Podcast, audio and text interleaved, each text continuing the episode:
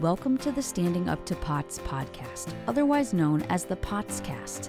This podcast is dedicated to educating and empowering the community about postural orthostatic tachycardia syndrome, commonly referred to as POTS.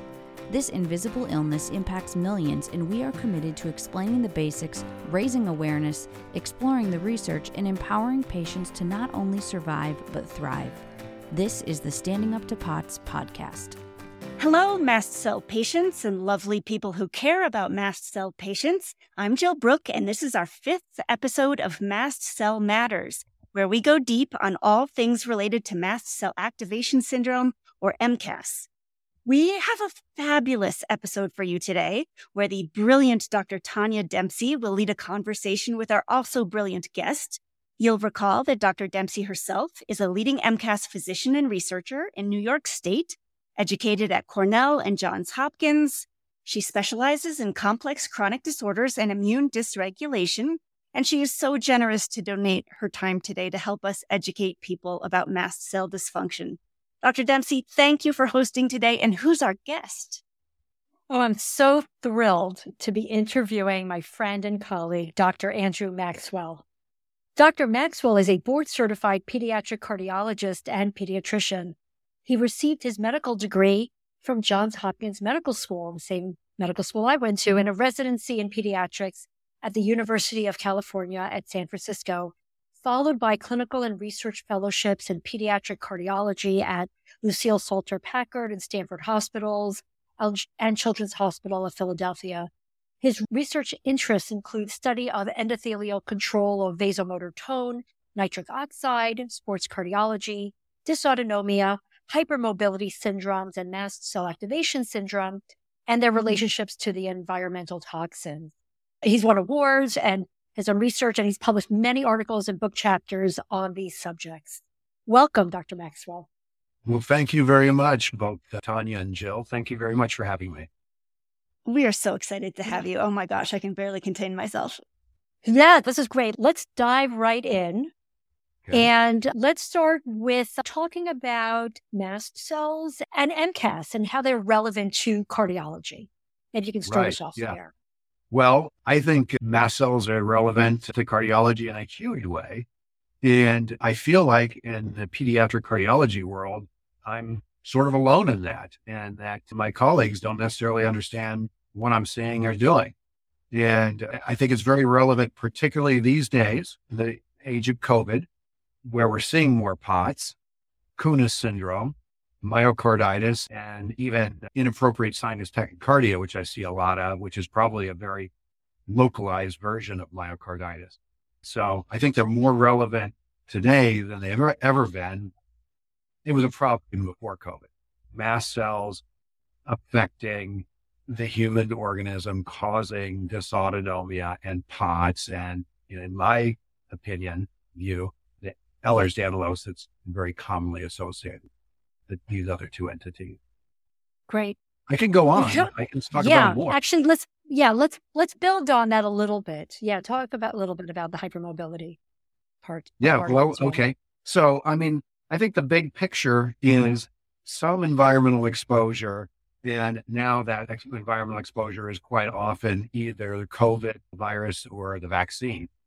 And so that exposure, either it's the very likely the spike protein from the virus, because that's why we see it mimicked with the vaccine. The only common denominator is the spike protein, really, is doing something caustic in, in the body. Now, maybe some of that is direct inflammation that doesn't require mast cells, but I think a lot of it requires mast cells to mediate that inflammation.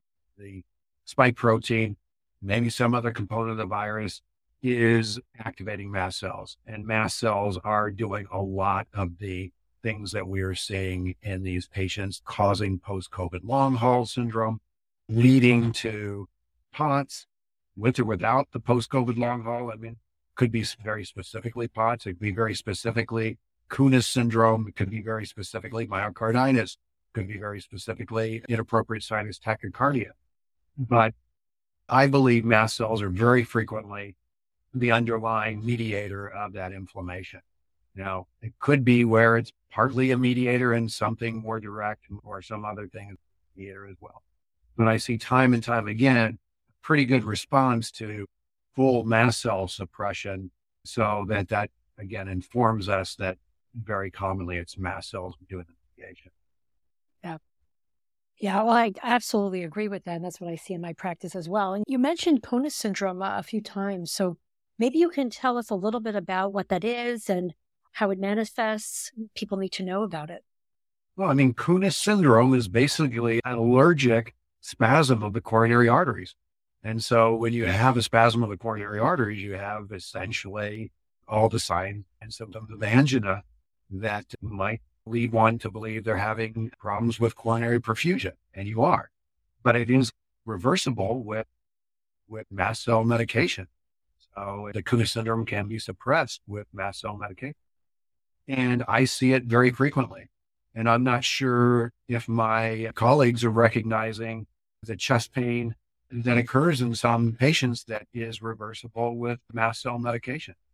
I think it's more common than we have ever realized. And again, that was prior to COVID. And now with COVID being presidency, see it more frequent. Are you seeing it in children and in, in your pediatric population? Yes, I saw Kounis syndrome pre-COVID, and now I'm seeing it even more commonly post. Now, that's not the most problematic issues I'm seeing in my practice with COVID. I'm seeing, definitely seeing a lot of dysautonomia in POTS.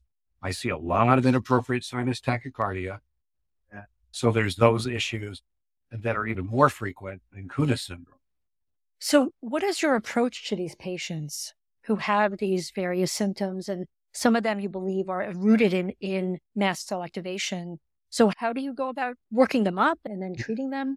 Well, a lot of it is definitely the clinical picture, the history taking, and you know, looking for evidence that maybe this was uh, all started with a viral infection. And I don't always, you know, demand that a COVID history be documented since so many times PCR and antigen testing has been negative. There's been times in my practice where the whole family was sick and proven to have COVID, but that particular patient was, was negative on yeah. testing and maybe even negative with symptoms at the time. But then within a week or so of the entire family being sick, I developed a long haul picture where it began to show signs of dysautonomia in POTS. And so there's pretty high suspicion that they actually were infected, even though they were negative. So that happens. And so looking for that history, then looking for the breadth of all their signs and symptoms, looking for telltale signs that mast cells are also activated. And that's sometimes hard to do in the midst of a dysautonomia picture. A lot of the symptoms overlap. I kind of look, try to look for is the food sensitivities, the GI distresses that are a little bit different with mast cell activation. And then the one particular feature, what I call rushes of flushes, which is sure there's tachycardia and palpitations, burst of racing heart palpitations, but you can find that in both straightforward dysautonomia and mast cell activation. So how do you tell the difference between the two? You get the flushing and the rashiness with rushes of flushes. And that's kind of how I say, okay, this is definitely a mast cell phenomenon going on. And then once I'm convinced of that, you know, laboratory evidence has not been to me a big important feature. Yes, I'll go ahead and get some mast cell laboratories if it's feasible. Meaning sometimes there's patients come in with insurances that are just not going to cover it. Mm. So it's not a, necessarily a good way to spend their funds. And when I hear the clinical picture, I'm always going to manage it clinically, no matter what the lab results show. So then the big question is, what's the bigger issue presently? Are they coming in with really bad POTS symptoms that might need some band-aid therapy that's directed toward POTS as a, the very first thing to do, even though it's not the thing that's going to help fix them long term, but they really need help with, say, you know, orthostatic symptoms or really bad racing heart. So we might start with that type of therapy, including fludrocortisone, midodrine, Corlanor, beta blockers, pyridostigmine, a type of medication directed toward dysautonomia slash POTS. But either after that or very commonly before that, I do what I call my bicycle tire management strategy mast cell suppression. I'm so I glad you brought that up. Great. Tell us about what that. I mean by the bicycle tire uh, yeah. management strategy is you got to yeah. consider mast cell activation like a bicycle tire with about seven holes in it. And those holes are, you know, excessive histamine consumption in the diet, the GI tract is being a source of additional mast cell activation. So having the GI tract in order, and then mast cell action itself, both systemically and within the GI tract, and then those particular receptors of histamine H1 and H2.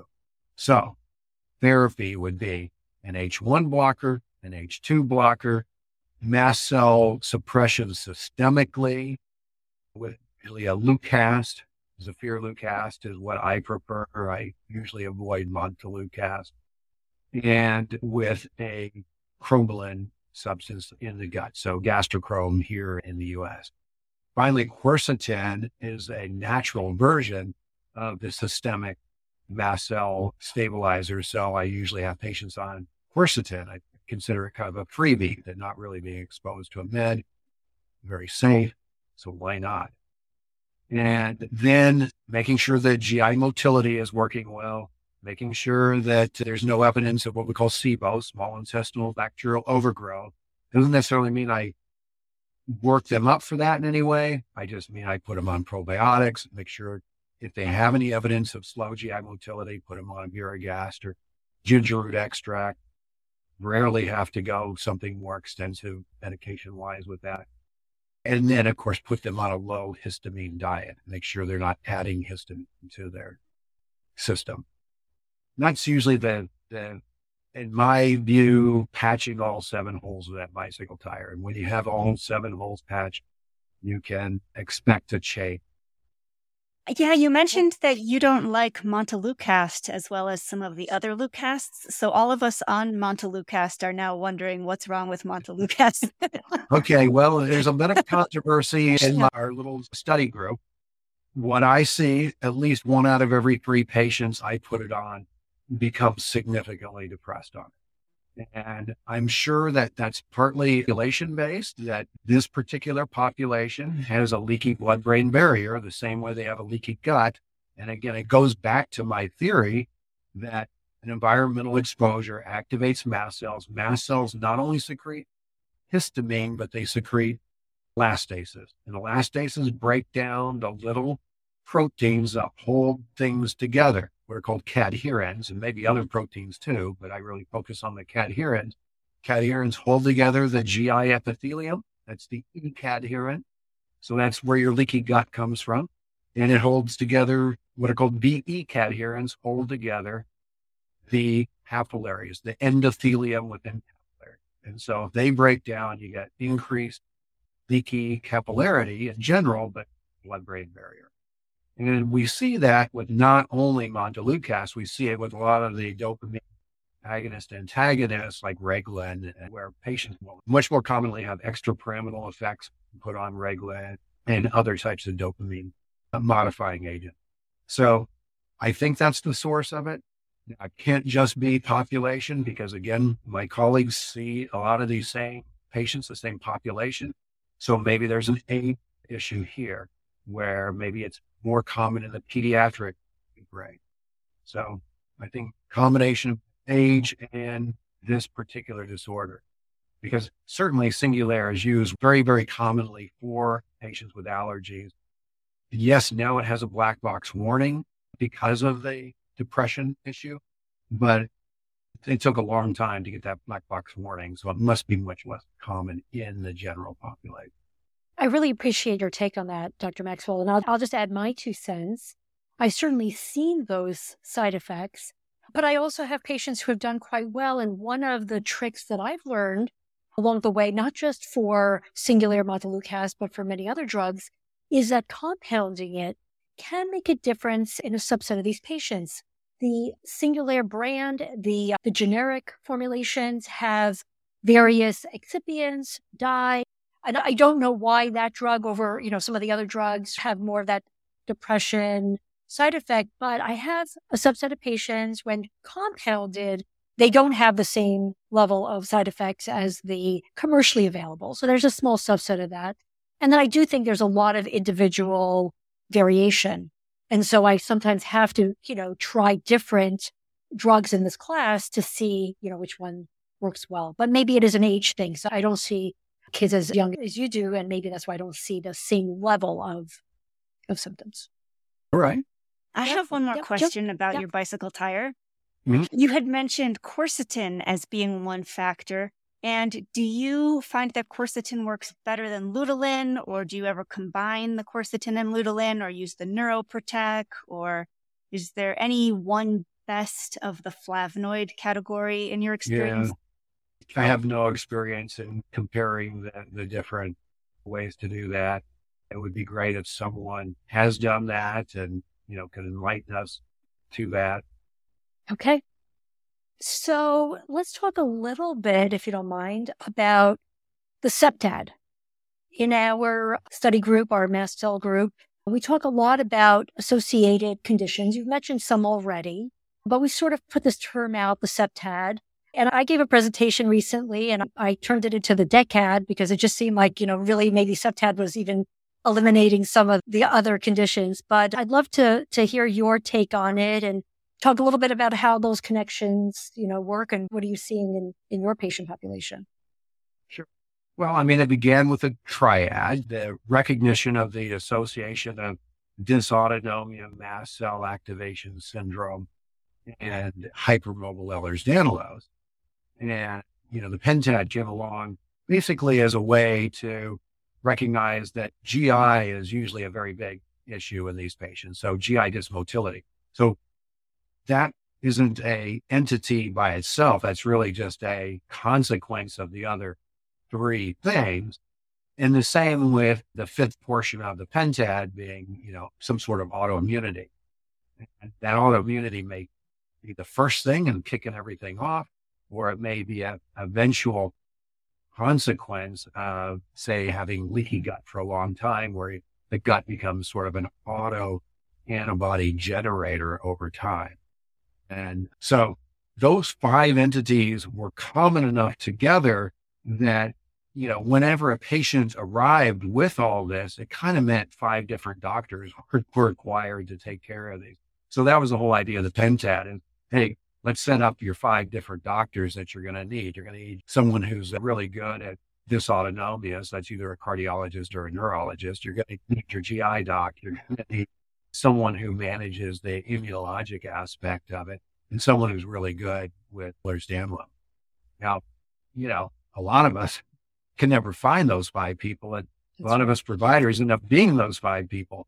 But that's the idea behind the pentad is kind of like, you know, you need big five specialists. And then the recognition that a lot of the underlying causes were infectious in nature. And so there was number six. And then I believe that the seventh of the pentad is sort of an MECFS picture. So potentially a lot of us believe that's a mitochondrial dysfunction. So, you know, two more aspects to these, not all patients, but many of the patients is this, okay, is an underlying Lyme, babesiosis, Bartonella, etc. And is there also a chronic fatigue syndrome component to that? And just for anyone who might wonder, how does chronic fatigue syndrome differ from everything else we're seeing? And there's whole criteria, of course, for meeting chronic fatigue syndrome. But I think the big differentiating aspect is how do you respond to exercise? And POTS patients and most dysautonomia patients have a improvement as you go through an exercise program, while chronic fatigue syndrome patients, every time you try to exercise, it's just that patient. And so it's a much bigger struggle with that. And again, it's probably mitochondrial based that's explaining. Yeah, that was Anything great. add, Yeah. Tanya, was that? That was a great explanation. And I think the other things that I think about, and the reason I turned that pentad to the septad to the decad was that I just added some other things that I think are just really, you know, sort of along the same lines of the things we talked about, but maybe just expand on it. So I included uh, small fiber neuropathy on my PowerPoint slide for this presentation because that seems to be something that we see, you know, fairly often now in some of the dysautonomia patients, maybe infectious patients, MCAS patients. I have cervical instability, possibly tethered cord, as connected to the connective tissue issues, but maybe also on its own related to MCAS, infection, and all these other things. And this is where I think this podcast would be great if there was video and I can show my slide. But yeah. but in any case, I put autoimmune encephalopathy, PANS, PANDAS, cognitive dysfunction sort of as a class together, you know, just because that's brain fog is not an uncommon symptom, but many of them have evidence of the sort of encephalopathic kind of stuff, neuropsychiatric stuff that, that mm-hmm. really mm-hmm. affects them dramatically. And then I put endocrine disorders because many of these patients do have, and again, it's sort of chicken or the egg, right? What's driving what? But many have adrenal, thyroid, and also sex hormone issues for sure. In women, we see a lot of menstrual issues, you know, pelvic floor issues, pelvic pain issues. So it's actually not purely endocrine, but I put that all in sort of that category. Mm-hmm. So it's a lot to think about. Yeah. Well, I think, you know, this kind of reminds me of back in Biology 101 when we were learning taxonomy of organisms and, you know, you had what were called the lumpers and the splitters. And so the lumpers were mm-hmm. those who had smaller numbers of categories and lumped a lot of things in within small categories. And then the splitters say, well, I think these should be pulled out. And so, you know, went on and on about how to categorize organisms. And I guess at some point they split the difference and it made everybody happy. But that's kind of what's happening here is a lot of the things you mentioned, I would say are sub syndromes that are consequences of the big three. And right. so, for instance, CCI, cranial cervical instability, really happens in a patient that may not be full on Ehlers-Danlos, may not be full on hypermobile EDS, but may have what I call a localized version of EDS. And again, going back to this paradigm of environmental exposure, if that environmental exposure happens to be something that's aerosolized and breathed in, and what happens is you have a localized nasal pharyngeal mast cell activation that then causes havoc in the nasal pharyngeal region, specifically CCI, TMJ issues, and then loss of airway. So the airway becomes floppy for different reasons. And so you see these particular patients and they're kind of a setup for this phenomenon I see and call spiky leaky syndrome. And so is getting back to this concept of CCI sort of being a, a sub syndrome as a consequence of Ehlers-Danlos and mast cell activation syndrome combined. And that's the same way with the GI motility is kind of like, oh, that's just a combination of three big issues combined. And, you know, you mentioned PANS. Well, you know, PANS is kind of a form of autoimmunity. So exactly. that kind of is a sub syndrome exactly. under the immunology. So that's, again, just my way of looking at it. But certainly no, everybody that. else's way of looking at it is just as valid. No, it, yeah, maybe I'm a splitter and you're a lumper. yes, I have Jill. a question yes. for both of you on this then. So, of course, what's amazing about the mast cell stuff is how it seems like the same mast cell phenomenon can happen in so many different parts of the body and cause so many different symptoms. But I'm curious to hear if you are seeing symptoms in the heart, for example, versus in the endocrine system, do you still go to that bicycle tire and treat those first, or do you try to treat the specific symptom first, or go to the general MCAS work yeah. first? no, I mean, rhyme or reason? If I believe it's mast cell mediated, no matter whether it's these CRPS type phenomenons that we see, Kounis syndrome, inappropriate sinus tachycardia, I, I will go to my very same mast cell suppression routine. And then the only question is, is do they need more than that? You know, and so, you know, another strategy I have are IV infusions of mast cell net, you know, getting saline along with Benadryl, Toradol, Ativan, and uh, in IV and oftentimes on, ondansetron as well. And so that often works much more effectively than the oral forms. Not always, but whenever the oral form is failing, that's a strategy. The other is to just add on more LDN. You know, there's a whole list of other cell meds we didn't mention that, that are possibilities to add on to that. And as far as do I do it first versus second, it kind of depends on are there band aid therapies that need immediate attention? And I already mentioned if they're really, really potsy, then I might start with the pot stuff. You know, if they come in with, you know, angina type symptoms and you're thinking the mast cell meds aren't going to work fast enough for that, you might try some anti-anginal type strategy, something like a nitric oxide releaser to open up their coronaries as quick as possible. And I think that list could be applied to, to almost anything where you need to jump with band-aid therapy affect a change immediately. Yeah, no, complicated, of course. Jill, did you have mm-hmm. another question? Well, I was just wondering if oh. that's your approach too, to start with sort yeah. of the central mast cell stuff. Yeah, I think we definitely have the same approach. You put out fires if there are things that are the top layer that you know they're really symptomatic from. But MCAS part of it is really it has to be at the same time or or sometimes first again it's similar to dr maxwell. We're trying to figure out you know what's going to stabilize the patient the best. But M- MCAS targeted therapy uh, by far has been you know really a game changer for so many of these patients. It may not be the whole thing right as we're talking about all these other conditions they have but to get them to a place where they're stable not flaring symptoms are better controlled is huge. So yeah, I think we have the same approach. Yeah. yeah. So I think one of the things that we want to talk about today was how does POTS develop out of, you know, having had COVID or the COVID vaccine? I mean, what yeah. is the connection there? Right. We'll yes. eventually talk about this paper that came out back last October that there is clearly an association between either having COVID or the vaccine and developing dysautonomia and POT and what, you know, what would be the mechanism behind that? And if you go back to this paradigm of environmental exposure being the mast cell activation, what are the mast cells doing to create a POTS like situation? So, you know, I always like to kind of talk about exactly what is the pathophysiology of POTS itself. And uh, this is also a good time to have slides and be able to show yeah. things.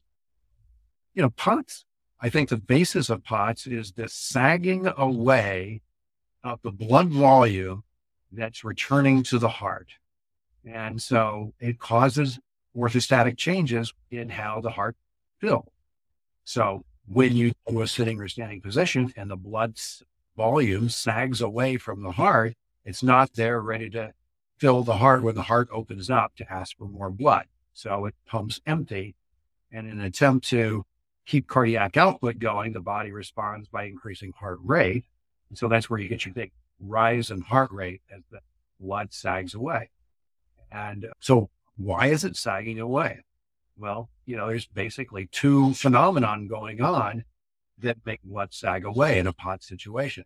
One is the function of the autonomic nervous system, which should control venoconstriction and heart rate and things that change the vascular physiology to keep that blood volume right there right, and fill the heart. But the other part is the structural integrity of the venous system itself. How compliant is your venous system? Is it like a saggy balloon or is it like a nice solid glass column where blood is filling that column and being up next to the heart? And so one of the phenomenon I believe happens, the spike protein or whatnot activates mast cells. Mast cells break down the connective tissue, the integrity of the venous vessels, turning them from this glass column into a saggy balloon. So it sags away. So that's, that's the mechanical portion. But then of course, mast cells also can cause dysfunction of the autonomic nervous system directly or in a different route, let's just say. And that can be a couple different ways. One is that mast cells activated in the gut can then cause inflammation of the sensory portion of the vagus nerve. That's the information heading back to the brain. And so if it's irritating and inflaming the sensory portion of the vagus nerve, it's, as I consider it, like almost like a CPU, a you know, computer system with information going into the CPU. If it's garbage in, it's going to be garbage back out. And so it affects how the motor portion of the vagus nerve works. And so you have a dysautonomia of the motor portion of the vagus nerve that results from a inflammation of the sensory portion. That's one way. And then the other way is going back to this idea of craniocervical instability. If you have tenderization of the ligaments right there where C1 is, you have C1 becoming a little jiggly and unstable. And I think it's important to kind of differentiate the, the types of craniocervical instability. In my view, there's a type that I liken to carpal tunnel syndrome. And this is what I consider carpal tunnel syndrome of the neck. And the importance of that distinction is that this isn't necessarily a craniocervical instability that's easily detected by radiology or different ways. This is almost entirely a clinical diagnosis of cranial cervical instability. The same way carpal tunnel syndrome is oftentimes a, a clinical diagnosis. And it's also a management strategy is kind of the same. You don't go into carpal tunnel syndrome and do major surgical intervention, often physical therapy and correction of, you know, ergonomics and things like that will correct the carpal tunnel syndrome of the wrist. And I think that's what's going on at the level of the neck. Carpal CCI that doesn't necessarily major surgical intervention and sometimes not even prolotherapy, but correcting the inflammation, the mast cell activation that's that's tenderizing that area, and then physical therapy that can re-strengthen it. So now that we kind of talked about that, that it's kind of subtle and it's kind of a carpal tunnel syndrome of the neck.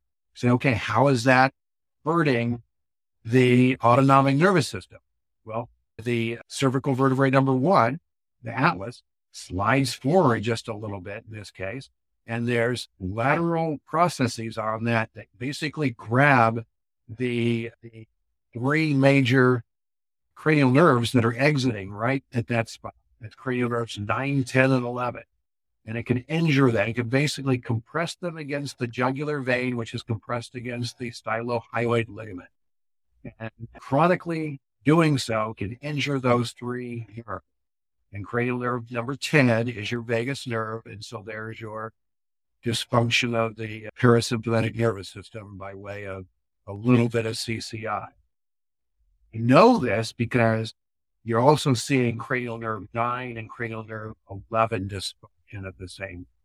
So when you hear a patient talking about tinnitus and phonophobia and hyperacusis and vertigo and what's called globus, a feeling of a mass in the back of the throat, and maybe even what's called eagle syndrome type symptoms, turning the head and having pain upon turning your head from side to side, sharp stabbing pains in the neck, or pain at the base of the tongue.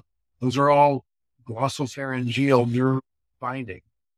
And then the cranial nerve 11, is a motor nerve to the trapezius and it innervates the trapezius. So when it's injured, oftentimes will cause a knottiness, something beyond coat hanger pain in the trapezius, but rather a knottiness in the trapezius. So when you hear these patients complaining of all these symptoms, and it sounds almost crazy that they're related. No, there's one place in the body where these three nerves are together and they happen to run right in front of the lateral process of C1. So when that slips forward, chronically does so, I think it causes this, this list of symptoms together.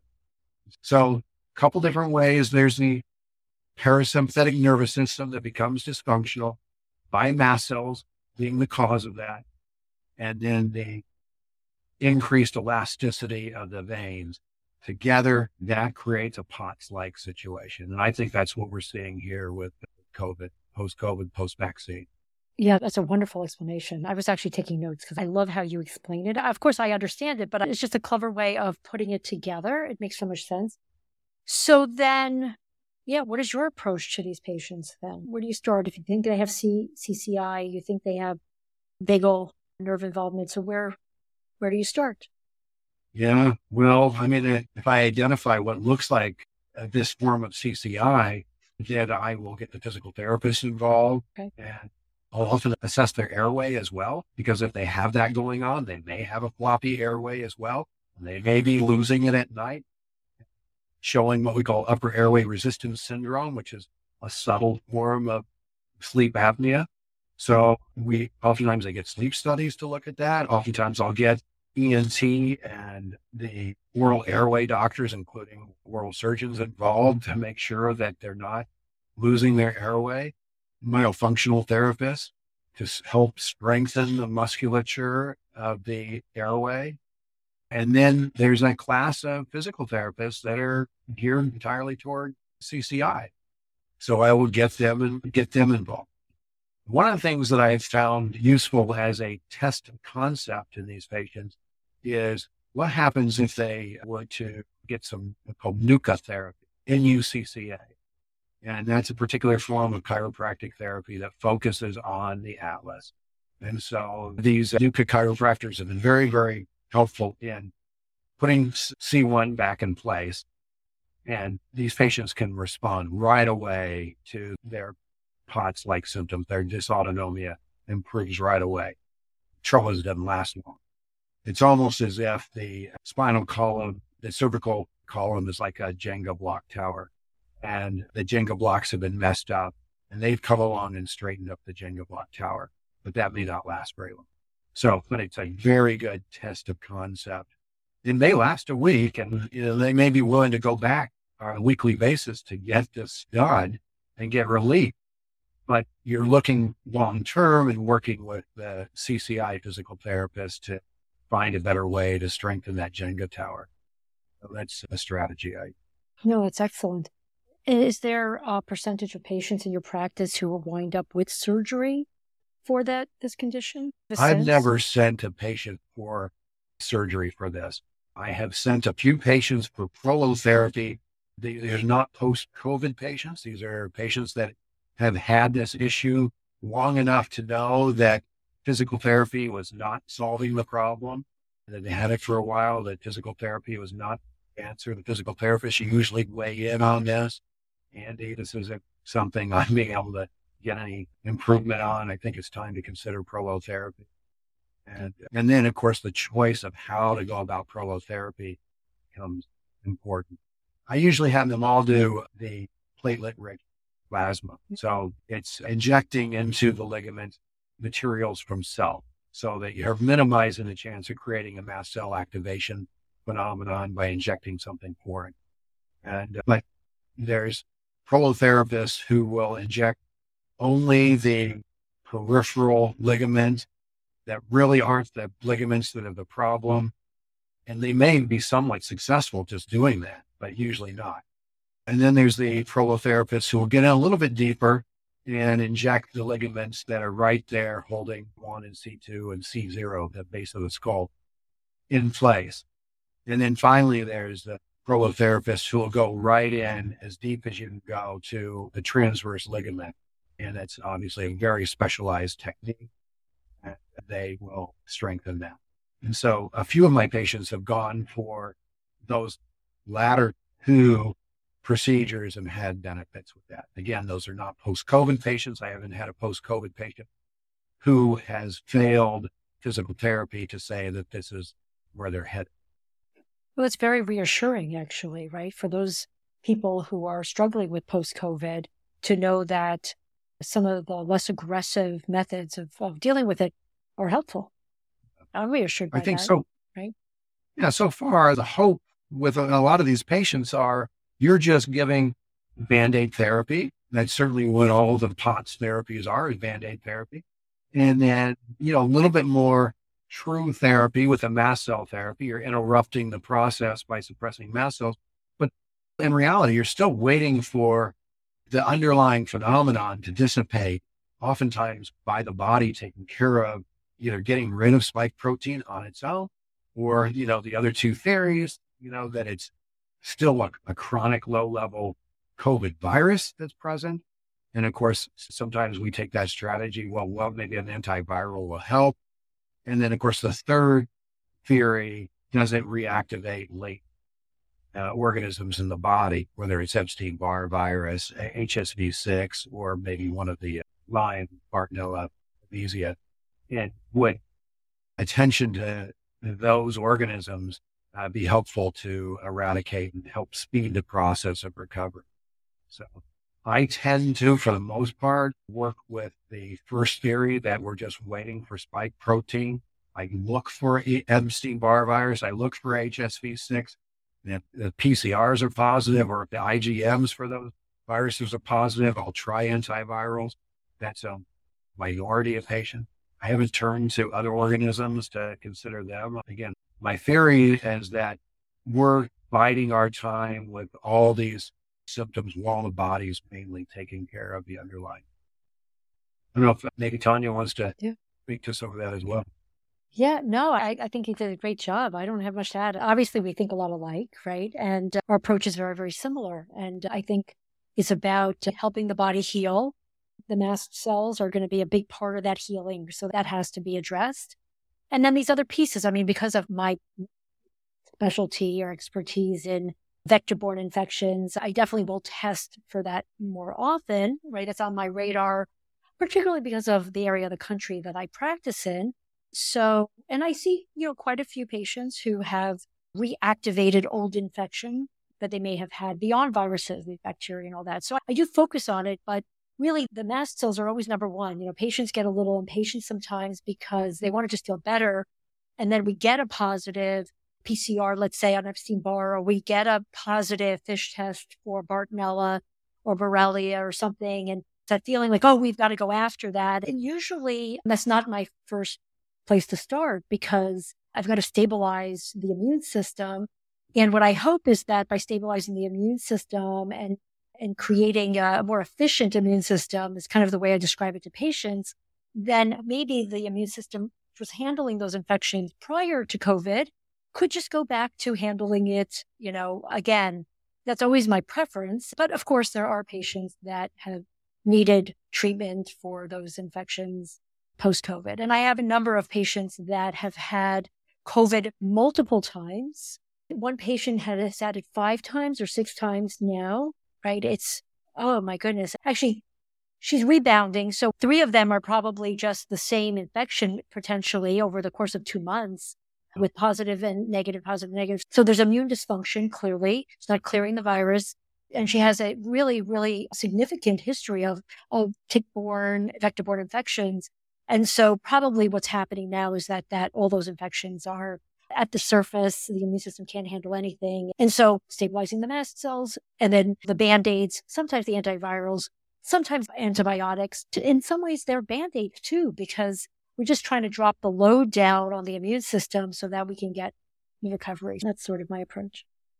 So, so that is a good segue, yeah. I think, into this specific article, this article that was published out of Cedar Sinai with Alan Kwan being the first author. Yep. And it had been noted prior mm-hmm. to this that patients were developing POTS and dysautonomia and mast cell activation syndrome shortly after having COVID or the vaccine. I think that, you know, certainly in my practice, I witnessed it. I didn't mm-hmm. need an article to tell me this was happening, but it's great to see that it was actually put to a rigorous analysis.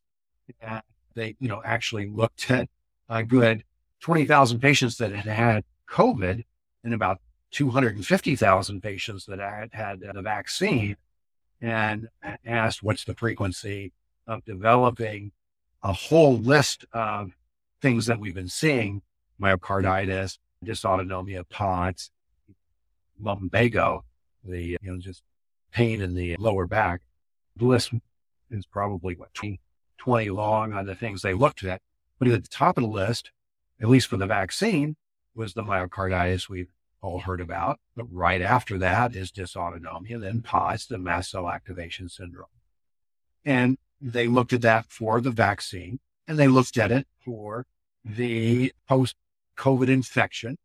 And they saw it, you know, maybe a, a two and a half times relative risk of developing myocarditis, POTS, dysautonomia with either the COVID infection or the vaccine.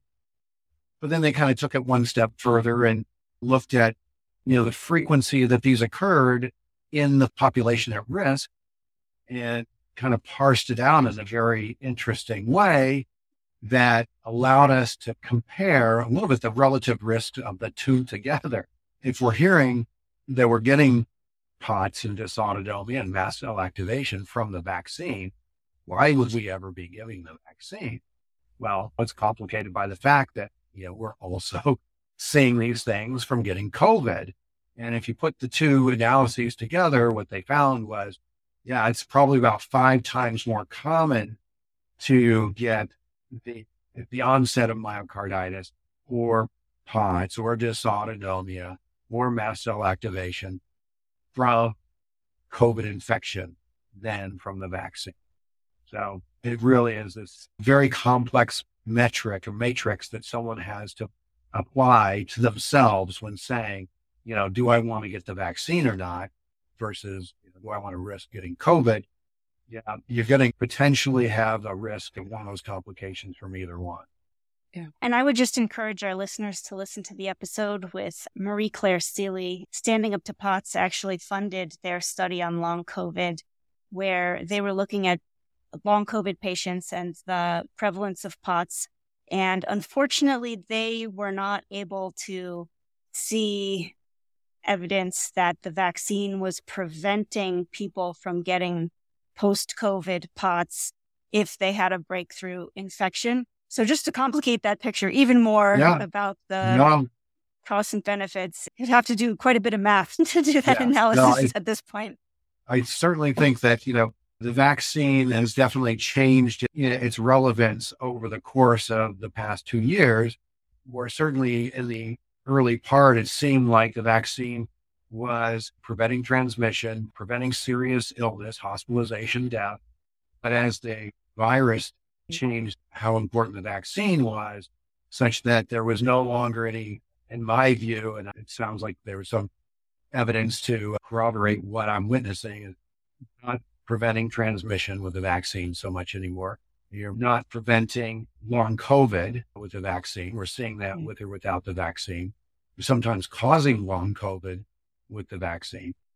And so the smaller range that we're seeing of the illness, you know, less hospitalization, less death. And so you're working with a smaller range of illness uh, with anyone, and the vaccine's not clearly impacting that within that range.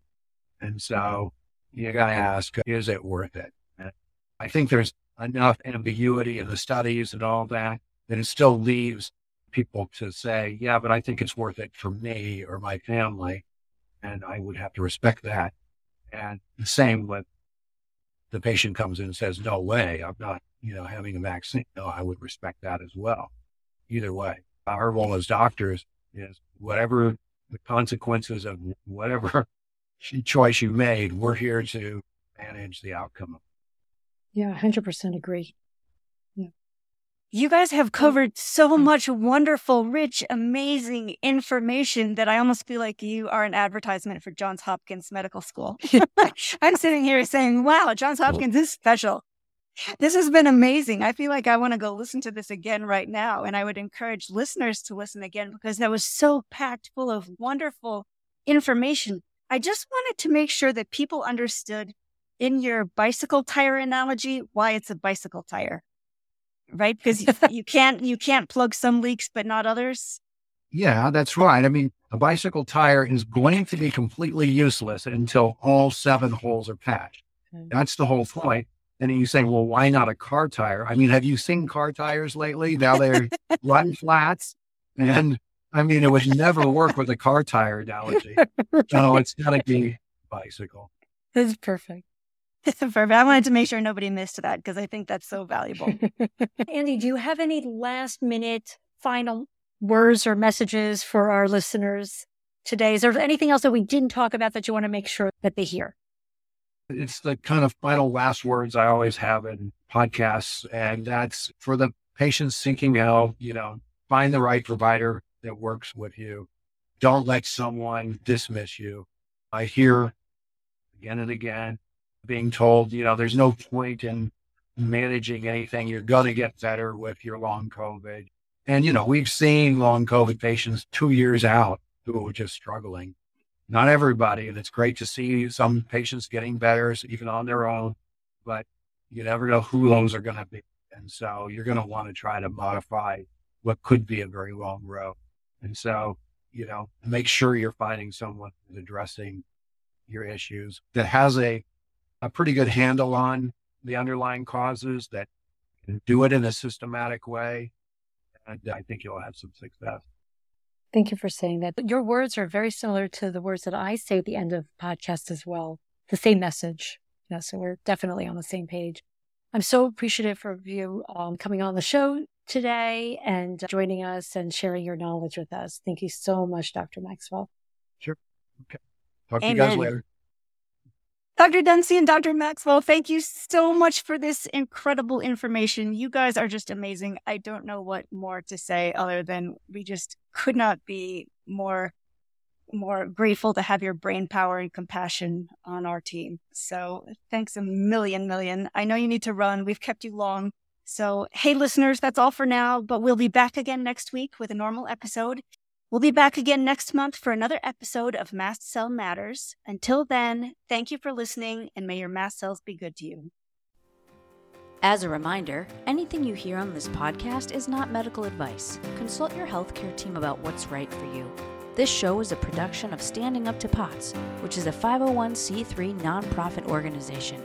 You can send us feedback or make a tax deductible donation at www.standinguptopots.org.